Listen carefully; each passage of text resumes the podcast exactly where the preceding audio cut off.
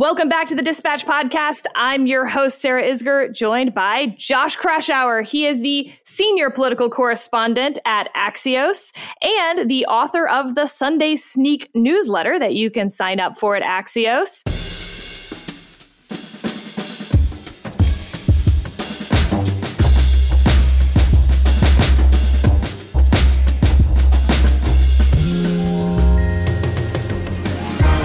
Josh, thanks for being here. Hey, Sarah, it's great to be back on the Dispatch Podcast. We have tons to talk about. You and I are just sort of political junkies, so I didn't even make an agenda for this conversation. But let's start with the vibes, right? Over the summer, there's like high Democratic enthusiasm vibes. We're seeing some of that in the polls. Then we hit Labor Day, and things felt like they shifted. We're now seeing polling data move toward the Republicans. Do you think that is an actual enthusiasm marker or just a post-Labor Day tightening of races? People come, quote unquote, home to their partisan bases after Labor Day anyway. So we always like to focus on the vibes, but sometimes the fundamentals in any election matters as well. And we've known for some time that this is the first midterm of a president who has Democratic control of Congress. People are not happy about the direction of the country. Even when things were looking a little bit better for Democrats, the wrong track numbers were still pretty bad. The president's job approval didn't really get much above 43, 44%. Those are numbers that signal a really rough environment for the party in power. Now, what you've seen lately is sort of the sugar high of the abortion issue, perhaps dying down a little bit.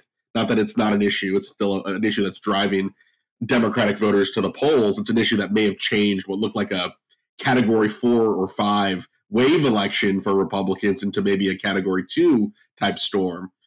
But the environment has always been pretty good for Republicans.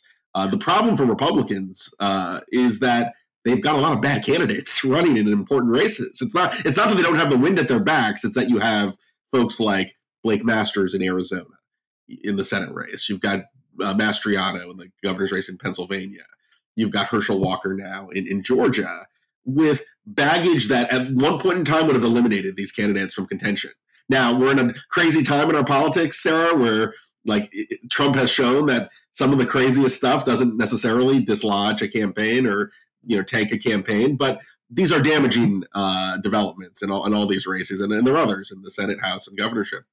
So the wind's at Republicans' back. The candidates, though, that's the big problem for the Republican Party. I think people would be angry at me if I don't talk about the Herschel Walker thing with you for a few minutes here, even though it's a little early to make any predictions either way. But let's break it down a little. Daily Beast comes out with reporting on Monday night that Herschel Walker, they say, paid for his girlfriend's abortion in 2009. They have her receipt for the abortion on September 12th.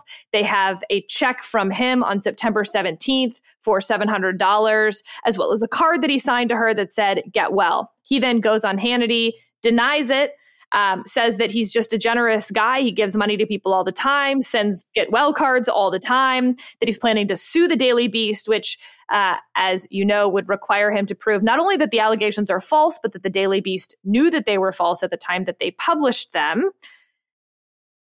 I think, though, that the other thing that people are pointing to is not just that this allegation hits, but then his son, who had been supportive of him, had campaigned with him, has come out on Twitter denouncing his dad is almost a nice way to put it. I'll read a quote. "You're not a family man when you left us to bang a bunch of women, threatened to kill us, and had us move over 6 times in 6 months running from your violence. How dare you lie and act as though you're some moral Christian upright man? You've lived a life of destroying other people's lives. How dare you?" I actually think this is a 1-2 punch, which is different than simply the abortion allegations standing on its own. But as you say, we have the Access Hollywood tape from 2016 that Trump survived, despite at least one person on this podcast very much predicting his demise in the wake of that tape. Me. That was me, to be clear, not Josh. And we live in a different political age than we did, say, back in 2002, was it? 2003. I was working on the Jack Ryan campaign very, very briefly in Illinois. And Jack Ryan was running against this promising young state senator dude named Barack Obama, and they unearthed his divorce records. And it showed that his wife had complained that he had pressured her to have sex at a club in Paris. And so, to be clear, a Republican dropped out of a Senate race in the early aughts because he had intramarital affair. That's not the age we live in now. It's not. And this would be, you know, to go back to the Access Hollywood comparison, this would be like if the Access Hollywood story dropped and Ivanka spoke out against her dad. Like that is the equivalent. So you've got a double whammy. You've got the Access Hollywood comparison, but then you also have Christian Walker, who is this 23-year-old son of Herschel's, who's a TikTok conservative influencer. I don't know if you have TikToks. I actually do not have TikTok on my phone. I don't get it. I don't understand it. But Christian Walker has developed a young conservative, like Gen Z following for being very conservative. And now he's speaking out against his dad at this crucial moment. Look, this is like a really ugly reality show. And that's what our politics has become, it seems, in many ways, that this, the control of the Senate is looking like it's going to come down to Herschel Walker and Dr. Oz.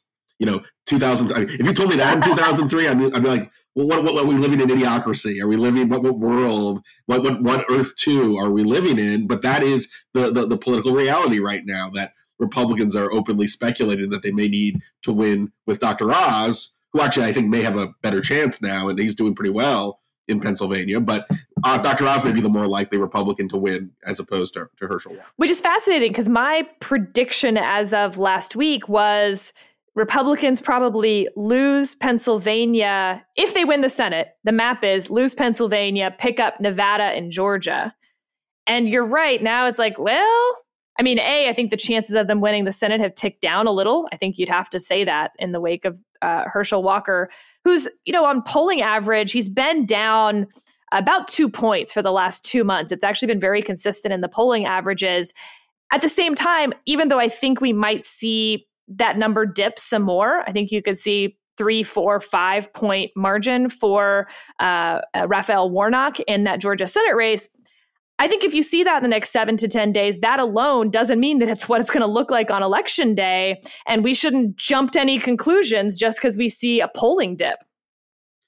Yeah, I mean, Herschel Walker has been leading some polls. Senator Warnock has been leading other public polls. The polling has been all over the map. I've talked to Republicans before this story came out who are getting really confident that Herschel Walker is going to win. Now, I think there may have been a little overconfidence, and I even anticipated that something like this might come out in the final few weeks, or Walker debating. He's going to debate one time before the November election. This is a race where his campaign has done a good job of keeping him under wraps, have kind of gotten him the hue to the talking points lately, but he is a mess when he's out and doing interviews, and he's had trouble just articulating policy positions or where he stands on key issues, no less all this other baggage that's out there. Look, there are a lot of Republicans. I mean, the big Republican organizations, the Senate Leadership Fund, which is the super PAC that Mitch McConnell is connected to, or the National Republican Senatorial Committee, they are committed. They're doubling down on Herschel Walker. They know that this race is hugely important for them to win the Senate majority. So they are not, unless the numbers totally collapse for Walker, they're going to be in this to win it, no matter what comes out in the skeletons of his closet. Another thing that I think the Walker campaign has been very deft at, maybe because they didn't have much of a choice, I'll grant you, is expectations. You know, you mentioned the debate. Nobody expects Herschel Walker to sound like, I mean, I've compared it to like Al Gore, right? In 2000, Al Gore sort of notoriously ran a campaign like as the smart, articulate candidate, and George W. Bush was the moron. And then right ahead of the debates, they realized the huge mistake they had just made. And you had Al Gore out there saying, he's actually an excellent debater. Ann Richards is a better debater than I am. And he crushed her. And everyone, like SNL made fun of it. I mean, it was so ham-handed to try to switch those expectations at the last minute. Again, you have Herschel Walker out there saying he's not a smart guy, that he expects Warnock to wipe the floor with him and stuff. So going into these debates, whether it's Georgia or Pennsylvania, do you think any of them will matter? and what would be moments that would actually change the trajectory, if any, given the expectations, frankly, in both Pennsylvania and Georgia are kind of already pretty set. So, Sarah, you know what this debate reminds me of? It's the Biden-Sarah Palin debate in 2012. Yes. Remember when Sarah Palin was like, you know, Judge Joe Biden's a vice, you know, he's a senator, he knows how to debate, he knows politics. And she lowered expectations, I think, to the point where pretty much everyone agreed that she did pretty good, did a pretty effective job at that big one-time VP debate in 2012. I think that's a smart play by Walker, lowering expectations. Just a good old country boy competing against a preacher. Look, it's a good. He has a good team around him. That is smart. A smart political play to downplay expectations. But look, there's all this other stuff now. This is beyond the debate at this point. It's can you tell the truth? Can you be credible about your very, very messy, to put it mildly, personal life? Another thing that is sort of creeping up is split ticket voters. So you remember back to 1984, Ronald Reagan wins 49 states, something unimaginable today. And for the last 20 years, we've seen just a rise in partisanship, a fall in split ticket voters to the point that we thought they were extinct, the fewest competitive congressional districts that we've ever seen, really. And yet, if you're looking at the polls right now, you can't help but notice that Pennsylvania, Georgia, New Hampshire, even Ohio, they could all have split ticket outcomes where one party wins the gubernatorial race and a different party wins the Senate. So you know what all those races have in common is that they have really weak candidates. And you know, this is like, I've been covering politics for 20 years. You've been kind of doing it at the same time. And I forget about some of these elections, right? Like we talk about all these campaigns you've worked on or I've covered. I was talking to someone the other day about the Claire McCaskill-Todd Akin race in Missouri, which is now a pretty red state. I forgot that Todd Akin didn't just lose that race, but he lost by double digits. It was not a close race, even though should have been a really good pickup opportunity. And yes, we've gotten more partisan. Yes, we've gotten more tribal since 2012. But really bad candidates always lose winnable races. And sometimes it's not even close, right? Doug Mastriano is probably going to lose Pennsylvania because he's so extreme and the campaign is fairly incompetent that it's a double-digit loss is looking much, much more likely at this point. Blake Masters doesn't seem to want to be appealing to your swing voters, and that's not helping. I wanted to ask you about Blake Masters because you brought him up at the beginning too. Why do you think Blake Masters is such a weak candidate? Because when he first came on the scene, I thought some of his ads about not needing two incomes to be able to have a family in America sounded very reminiscent of some Democratic ads I remember from like Iowa in the 1990s. Some of it is just style, right? I mean, Carrie Lake has a good chance of winning the governorship, and she's arguably just as extreme or outside the mainstream as Masters is, maybe more so. But it's how he comes across. It's how he feels like he needs to portray his views on a whole lot of issues. He tries to be confrontational for the point of just being confrontational. He says things. He said things in the primary, at least, talking about banning abortion, talking about the Unabomber being an underrated political thinker. Again, these are things that would probably be disqualifying, not just in 2003, but probably like 2015. Any one of the things that Masters, the abortion comments, he also wanted to privatize Social Security. That was also on record in the primary on video. This is stuff, any one of those things would probably be disqualifying just 5-6 years ago. Now, again, because we're more tribal and more partisan, it's not having as much of an impact. But look, his numbers are well below where any Republican should be in Arizona. And the McConnell super PAC pulled out $9 million on his. I mean, if you're not, he might have lost anyway, but he's probably going to lose by a bigger margin because he's been outspent, largely because Republicans have very little confidence in his campaign. Interestingly, there's certainly some parallels to be drawn between Blake Masters in Arizona and JD Vance in Ohio. But the big difference is that Ohio is a +9, +10 Republican race. Right. So you have to fall a lot further in Ohio to lose as a Republican. Nevertheless, Tim Ryan, the Democratic nominee, really sort of a masterclass in how to try to win a Democrat should try to win in a deep red state, right? He's actually trying to persuade voters, appeal to Trump voters, say, I get it. Like, I understand the tariffs issue and the trade issue, and look at my record. It's actually better. But I wonder if you if you think these Peter Thiel candidates have a future in the Republican Party, or if the even if JD Vance pulls it out in Ohio, whether that'll be too tight to make people see that as a victory. So the one thing that the Peter Thiel candidates all have in common, so you got Vance, you got Masters, and you got this guy Joe Kent, who beat Jamie Herrera Butler in a Washington State congressional primary. The one thing that they all have in common is that they're badly underperforming where a Republican should be. So we talked about Masters. A generic Doug Ducey would be leading, or at least be tied with Senator Kelly. I would, if, given this environment, given the fundamentals, I think at least you could expect someone like Ducey to be tied if he ran for the Senate against Mark Kelly. Again, you talk about Ohio. That's a Trump +8 state. I think J.D. Vance is going to win, given that partisan nature and given how Republicans are now spending money on his behalf. But, look, it took a lot of money, and he's probably not going to win it by 8 points. It's probably going to be like half that when all is said and done. And, again, Washington State, this is a pretty Trumpy district. I think it's a Trump +3 district. And it's one where Republicans are getting a little worried about their nominee, that he could cost them what should otherwise be a safe seat. So we'll wait till Election Day to see where the results are. I mean, this is where the polls are and the expectations are at this point, but it does seem pretty clear that the three Thiel candidates running on this national, conservative, heterodox kind of positioning, especially on foreign policy, they're underperforming where Republicans should be. And you can't win swing states. You can't win swing districts with that type. You're losing Republican states and Republican districts. Imagine the bluer states and the swing states that would come in play if that was the Republican Party message. Do you think Republicans take back the Senate? Well, I think the number of seats either party can win is pretty low. Like the majority is going to be no more than 52 seats and maybe 51 seats. I'd say it's at least a 50-50 proposition. If you asked me before this Herschel Walker news came out, I would have given Republicans, a slight advantage. But this Walker stuff all of a sudden makes it more of a pure toss-up. Pennsylvania, it's going to come down to Pennsylvania. It's going to come down to Dr. Oz. Dr. Oz, the eyes of the Republican Party are going to be attuned to Pennsylvania and Dr. Oz's campaign. So Nevada is looking good for Republicans. If you look at the polling, that Senator Cortez Masto is losing in the latest round of polling to Adam Laxalt.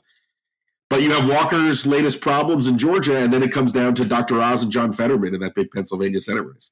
I want to talk about Nevada just a little bit, because the two races that I'm probably most interested in as, bellwethers for 2024, I'm really watching Nevada and the Los Angeles mayor's race. I'm very curious how those two shake out. Nevada, the Latino vote, do we see a shift in Latino men moving closer to the Republican Party or staying home from the Democratic Party, as some Democrats fear in that state? And in Los Angeles, where you have two Democrats running against each other, Karen Bass, sort of endorsed by every, national state Democrat, really, against Rick Caruso, who's largely self-funding, but keeping that race very tight. Again, campaigning in a lot of Latino communities in the city and campaigning largely on these quality of life issues, crime and homelessness, will be very interesting, I think, sort of for larger predictive reasons to watch those two races. Curious what you think about those, if there's any other races that you're watching for those larger trend questions. So starting with Nevada, that is one of those states. I always believe demographics is destiny. And one thing we saw, like in 2018, it was the suburban vote that moved from the Republican Party to the Democratic Party in the wake of Trump. And that was a key, when I look at states and districts with high sort of upscale suburban voters, that's more of a Democratic constituency these days. Republicans actually won a lot of rural and exurban districts back in 2020 when they did really well in the battle for the House. In Nevada, you've got a mix of both. You have a lot of working class or middle class workers around the Las Vegas area that are not affluent. They're working at the casinos. They're feeling the pinch because of the high gas prices in the state. The pandemic did a doozy on the travel industry and the casino industry down there, and it's really put a pinch on a lot of the workers that have been the lifeblood. A lot of Hispanic and working class voters that have been the lifeblood of like the Democratic Party machine. Harry Reid is no longer around, and the Hispanic vote writ large, but including in Nevada, is not as engaged with the Democratic Party. And some of those working class voters are actually becoming a little more Republican, a little more conservative. They're voting their values. They're voting their pocketbooks, which are taking a pinch lately. So that Nevada is a much more working class state. It's a much more Hispanic state than a lot of the other battlegrounds. And those two constituencies have shifted to the Republican Party in recent years. So, yeah, there's a risk for Democrats that the state could go Republican. It could be a pretty Republican sweep in the state of Nevada, not just in the Senate race, but the governor and Republicans think that is their best opportunity to flip a governorship, the state of Nevada with Governor Sisolak. And there are three House seats that Democrats hold that could go Republican. The Los Angeles mayor's race is a little different. I mean, it's a Democrat race where the issue of crime is really a major issue. There was a poll in the Los Angeles Times that caught my eye because I'm not following the mayor's race as regularly as some of these other contests, but it was really interesting because it showed that Caruso, the more moderate, tough on crime candidate, was doing a lot better when more people voted, when the turnout was higher. And Karen Bass, the congresswoman, was doing better. She had a double-digit lead if it was a lower turnout with sort of white liberal voters showing up. But if more Hispanic voters turn out, that the poll suggested would be very good news for the more moderate Rick Caruso. And you're seeing that. I mean, Democrats have become the party of these white bougie progressives that control the party leadership, that tend to have a lot of influence within the party leadership. And yet a lot of their voters, a lot of African-American voters, Hispanic voters, Asian-American voters are not with that program. And you're seeing these divisions within cities, within some blue states and districts. You're seeing it in Oregon. Like you're asking about other races where you could see these trends percolate. In Oregon, you have a divide with the Democratic Party where you have a nominee for governor, Tina Kotek, who is super progressive. And then there's another Democrat who's running as an independent because she thinks that the Democratic Party has gotten crazy and too far to the left on issues like crime and homelessness. And that's opening up a really big opportunity for the Republicans to win in Oregon. You're seeing that in Washington State, too. I don't think Patty Murray is going to lose, but the reason everyone's talking about Tiffany Smiley is because the issue of crime is a huge, huge one in Seattle and in the Seattle suburbs. So what does that tell us about 2024 and a presidential cycle? I guess you have to start with there's two elephants in the room. I mean, one is does Joe Biden run? One is does Donald Trump run? But thinking of just the parties as a whole and who their constituencies are, you know, I saw one piece of data where Democrats now hold a bigger advantage among white college-educated voters than they do among non-white voters, i.e. the Democratic Party is becoming more highly educated, more white, more wealthy, at the same time that the Republican Party is becoming all the opposite of those things, more working class, more non-college-educated voters, and more racially diverse. Now, I want to be clear. When I say more, I mean trend line, not absolute terms. The Democrats still hold an absolute advantage with non-white voters, of course, but it's slipping. It's slipping, and those same white liberal voters are the ones who hold positions on some pretty key issues well outside the political mainstream. And the issue of crime that is a dominant issue in some of these races. The Monmouth poll that came out this week had crime as the number 2 issue across the country. Abortion was number 7. Crime was number 2, second to only inflation.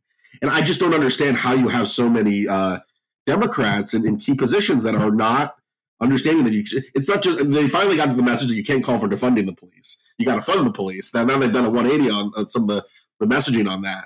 But it's about progressive prosecutors that aren't prosecuting, you know, misdemeanors and felonies in these cities. It's about these guys getting released on bond and continuing to commit crimes in major metropolitan areas and cities across the country.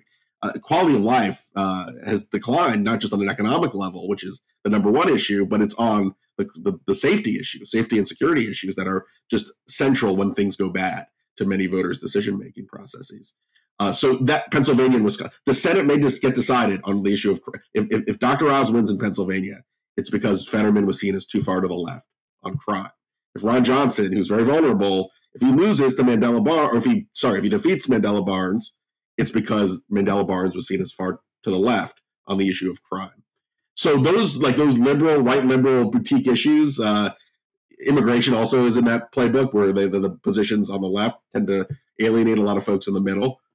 That could cost the Democrats the Senate. Like they certainly have a chance to win it this year and hold on to their narrow majority, but they're blowing races of their own because they have candidates to the extreme or too far to the left on some key issues. I'm sure you're on the exact same campaign email lists that I'm on.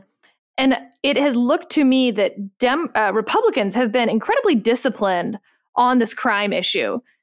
You cannot get them off the crime message, especially hitting a candidate like Fetterman. I mean, every day, you and I are both getting oppo basically on Fetterman, and it's all the crime issue. I feel like Democrats, we keep seeing stories from reporters, at least, talking about abortion, sticking on that abortion message. But as you've said, on any poll, abortion might be in the top 10, but it's in the bottom of the top 10, and it's hovering sometimes. It drops below the top 10 lately a lot more.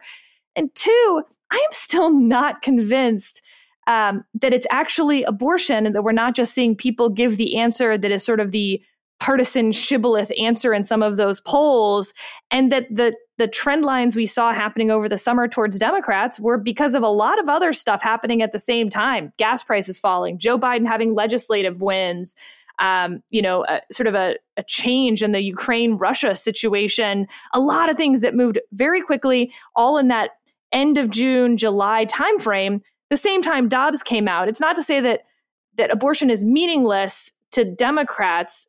It's not, but we seem to rely on these polls a lot where people sort of see what the partisan answer is.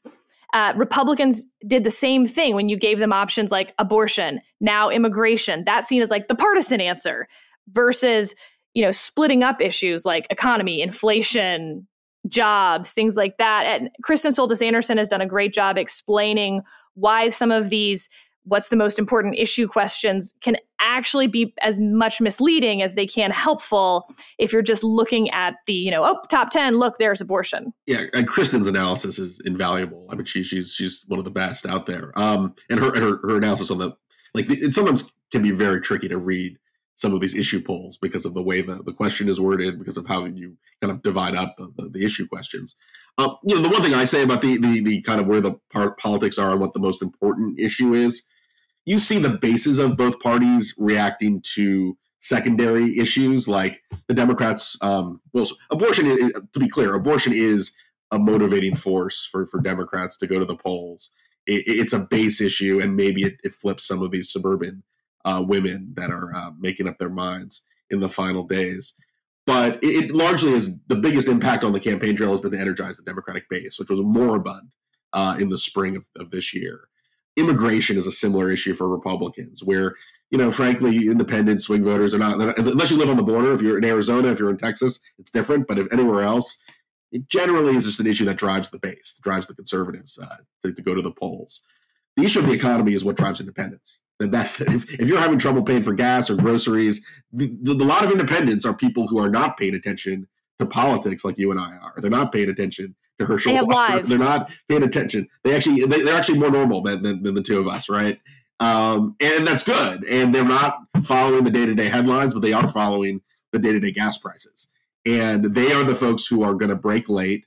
And all the data suggests they're probably going to break much more towards the Republican Party because the Democrats are in power and they're getting blamed for the state of the economy. And I think crime is also like the issue consistently that Republicans have held a imposing advantage on. And it's one of those issues, again, where I don't understand why it took Democrats so long to moderate their views on funding the police. That was easy to do. It took almost a year for that message to get in place. Yes, you do. You know why? Because campaigns are staffed by the 20-somethings and early 30-somethings that are college-educated, much more likely to be white, wealthy. They fit into a very specific demographic. And by the way, this is true on the Republican and Democratic side, but the problem is for Democrats because Democrats who fit that demographic tend to be on the far extreme liberal side of their party, whereas Republicans who fit that demographic tend to be on the moderate side of their party. So I totally agree with that. But I think when I started covering politics, more people in the campaigns, they put their views aside to win races. And I see less of that. I don't know if that's your impression too, Sarah, but I totally agree with your assessment, but it used to be that like people could separate their own personal views from the politics, but now I see a lot of campaigns having a tougher time to do that. That's what you're seeing in Wisconsin. Absolutely. That's what you're seeing in even in Pennsylvania. It's really interesting because I think Fetterman's done a good job responding to the attacks, but fundamentally he has a record about, he's like, as lieutenant governor, Fetterman is head of this parole board where he recommended recommended people serving life sentences that were on good behavior in jail to get out early. And it's based on his principles. Like that is one of the things he stood for his entire political life, his entire political career. But now it's becoming a big political problem. And he's having trouble trying to explain it to these voters that don't agree with him on some of his views on criminal justice reform. Can I give you my weird theory on why we're seeing that trend in campaigns that we didn't see before, despite the demographics being the same? It is actually... my theory is that Donald Trump has helped Republicans in a totally unintentional way in this regard, because Donald Trump so effectively alienated the upcoming generation of college-educated students that whereas, certainly college students always skewed left, the numbers are now, it's not a skew, it's like all the way. There just are so few Trump identifying college students on these major campuses that the Democratic students on the campus never interact with them, don't know they exist. And so some of that polishing for campaign operatives was happening in those very formative years. Republican operatives like me were learning to speak liberal language, and liberal operatives were learning to speak a little bit of conservative language to think about voters who didn't look like where they came from and all the people they were surrounded with, but not anymore. Trump killed off all of the Republicans on these college campuses. And so the Democratic operatives coming from that college cohort are showing up on campaigns thinking that everyone they know thinks the way they do, therefore voters think the way they do. And they're missing that important friction that used to exist in college campuses. That is I'm obsessed with this topic because it is, as a reporter, fascinating to hear. It used to be a lot of times the conversations would be just on the politics, what are people saying or thinking in any given state or district. But now you do see candidates that are unwilling to moderate a position or unwilling to say the more politically correct thing because they just are in their bones, they just do not want to, go against their values or go against what they truly believe. And it's not just crime is one of the big issues. Education, the Glenn Youngkin race in Virginia was such a good example of how the blind spot on some of these cultural issues. Gender identity is one of these new issues that's out there. And it's you can look at the polls and see where the public is. And then that's what politics is about. And that's what I cover, right? I mean, popularism, as David Shore at least made popular, if not coined. And we'll take a quick break to hear from Tax Network USA. Do you owe back taxes? Pandemic relief is now over. Along with hiring thousands of new agents and field officers, the IRS has kicked off 2024 by sending over 5 million pay-up letters to those who have unfiled tax returns or balances owed. Don't waive your rights and speak with them on your own. They are not your friends. Tax Network USA, a trusted tax relief firm, has saved over $1 billion in back taxes for their clients, and they can help you secure the best possible deal. Whether you owe $10,000 or $10 million, they can help you. Whether it's business or personal taxes, even if you have the means to pay or you are on a fixed income, they can help financially resolve your tax burdens once and for all. Call 1-800-245-6000 for a private free consultation or visit tnusa.com/dispatch. Let's talk DeSantis Trump before we go, looking at the 2024 Republican field. And if you want to get into the 2024 Democratic field, happy to do so. What do you feel like happens after November on the Republican side? Are we going to have a repeat of 2015 where 17 candidates jump in the race? Is everyone going to sit and wait to see Trump as the first mover? Did the hurricane help or hurt DeSantis? What happens next? So, Sarah, I've been on record saying that I don't think Biden and Trump are going to run again. Like, I'm betting first. Both of them. Yeah, I think we're going to see a fresh slate when all is said and done. Not that. I just think that's what the voters want. I think if you look at the polling, people may say they like Trump. They say they don't like Biden. They like Trump within the respective parties, right, with Republicans and Democrats. But look, I think there's sort of a centripetal force like pushing Biden and Trump together. Biden only will run if Trump is running, and Trump wants. I think there's a good chance that we reset our politics, and that would be a wide open. That would present a wide open field on both sides. It would be ugly primary fights, especially on both sides. But DeSantis is so far ahead on the Republican side. I've gone back and looked at all the polls to find any equivalent. It's not there for the last 30 years. Well, so the one thing I'll say about DeSantis is I think a lot of politics, presidential politics, is situational. And DeSantis is a lot more formidable if he's the guy that runs against Trump, I think. Some people think DeSantis would be a huge frontrunner if it was just him and other Republicans. I think DeSantis is able to build a broader coalition against Trump because there are a lot of sort of, I like Trump, but I don't want him to be the nominee again, folks, who will get behind DeSantis as that vehicle to stop Trump, or just as a preferred vehicle to look going forward instead of looking backwards. If it's a wide open Republican field, a lot of DeSantis's vulnerabilities come out in the open. Like I think DeSantis is there's a lot of things. He has a lot of things going for him. He really reflects the id of the conservative movement these days, and that's really important.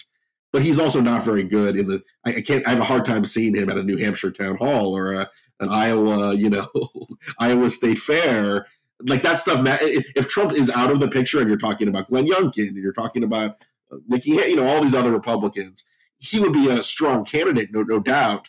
But like, compare Youngkin. You look at Youngkin's more natural political skills and someone who also has been able to bridge the gap between the Trump skeptical voters and the pro-Trump Republicans.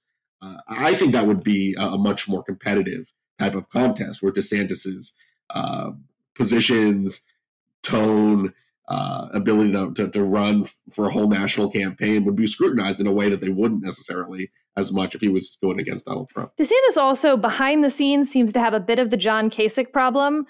People really like him forward-facing, but behind the scenes, you can't find a lot of Republicans who really like Ron DeSantis. And I mean in the fellow governors or whatever who are like, oh yeah, I love getting a beer with Ron.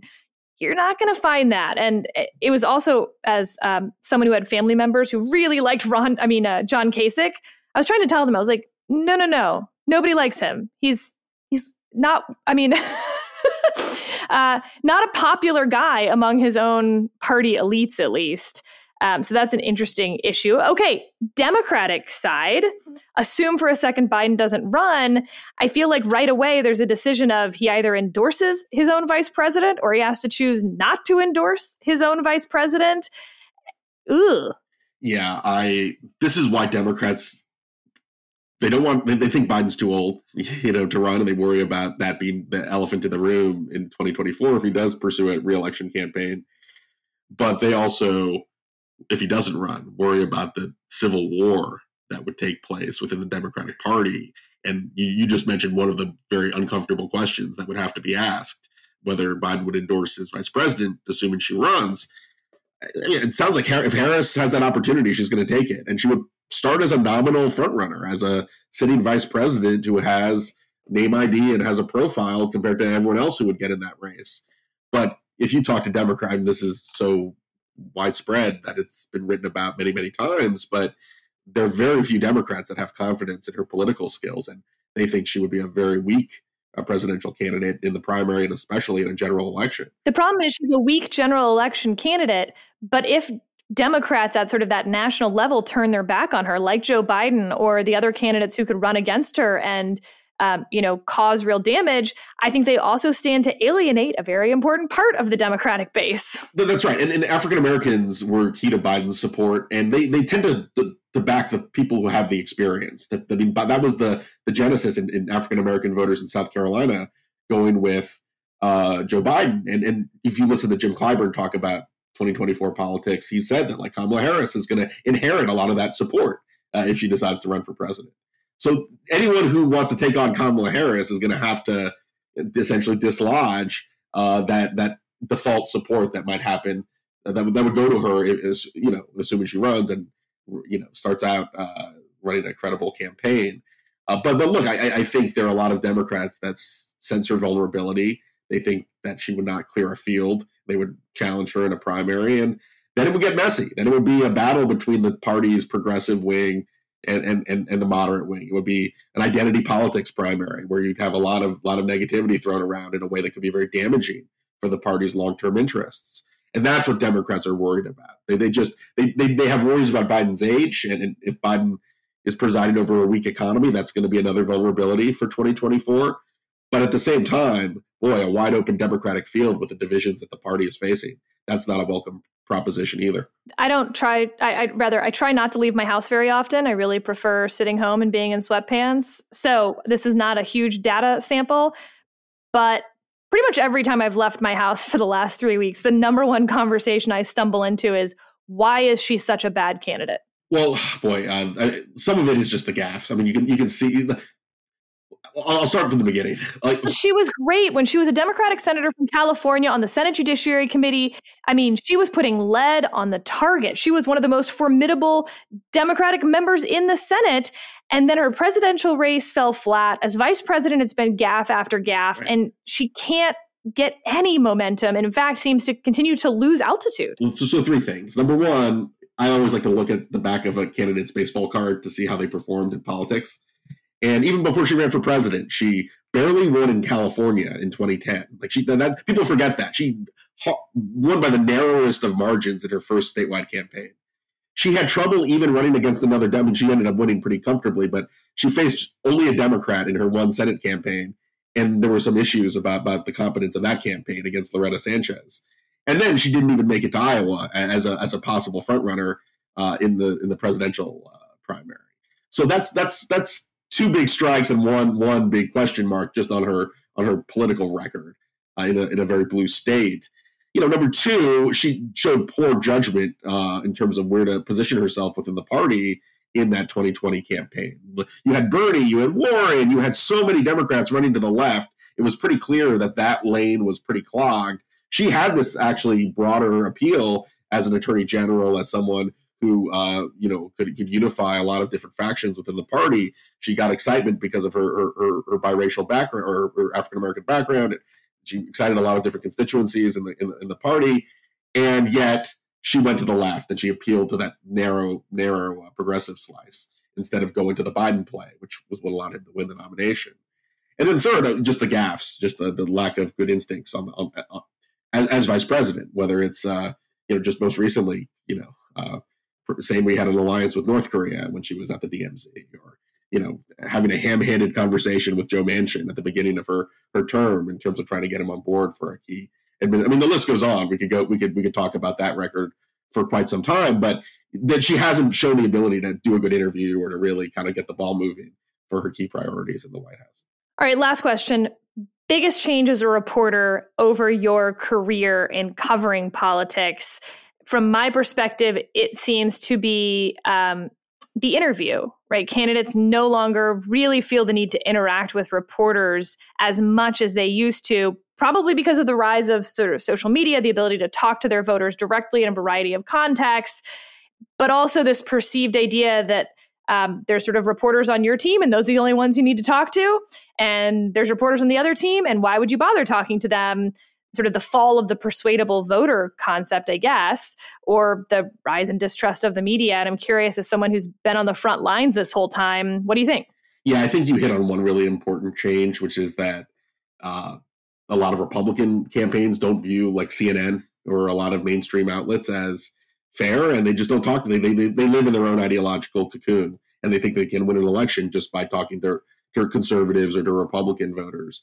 You see this on the Democratic side, too, where some campaigns are in their own bubble. We just talked about this on the show, that they're in their own bubbles as well and don't feel the need to talk to Fox or talk to folks. You know, they're not doing the Pete Buttigieg play. They're not. They don't want to go on Fox News to talk to a very large audience, many of whom are receptive to some types of Democratic candidates. So there's the emergence of these bubbles, within the campaign infrastructure. I also think just the need for speed. That there's a lot of the news cycle has sped up a long time ago, but we're at the point where news is broken on Twitter. You know, where there's a lot of noise to the signal, and a lot of I think this may be changing recently, but there's a lot of publications that sometimes use Twitter as an assignment desk, and they don't have a better sense of where voters are. And I think it was when reporters had time to talk to candidates, talk to voters, be on the ground, really kind of digest the news that they're reporting out. You had a lot more signal. Now you get a lot of noise and a lot of hysterics, and sometimes it's harder to, in some of the coverage, to see the really important news separated from the social media buzz and all that kind of stuff. And with that, again, you can subscribe to Josh's newsletter, Sunday Sneak, at Axios. I promise you I read it every week. Josh, thanks so much for joining us. Thanks, Sarah.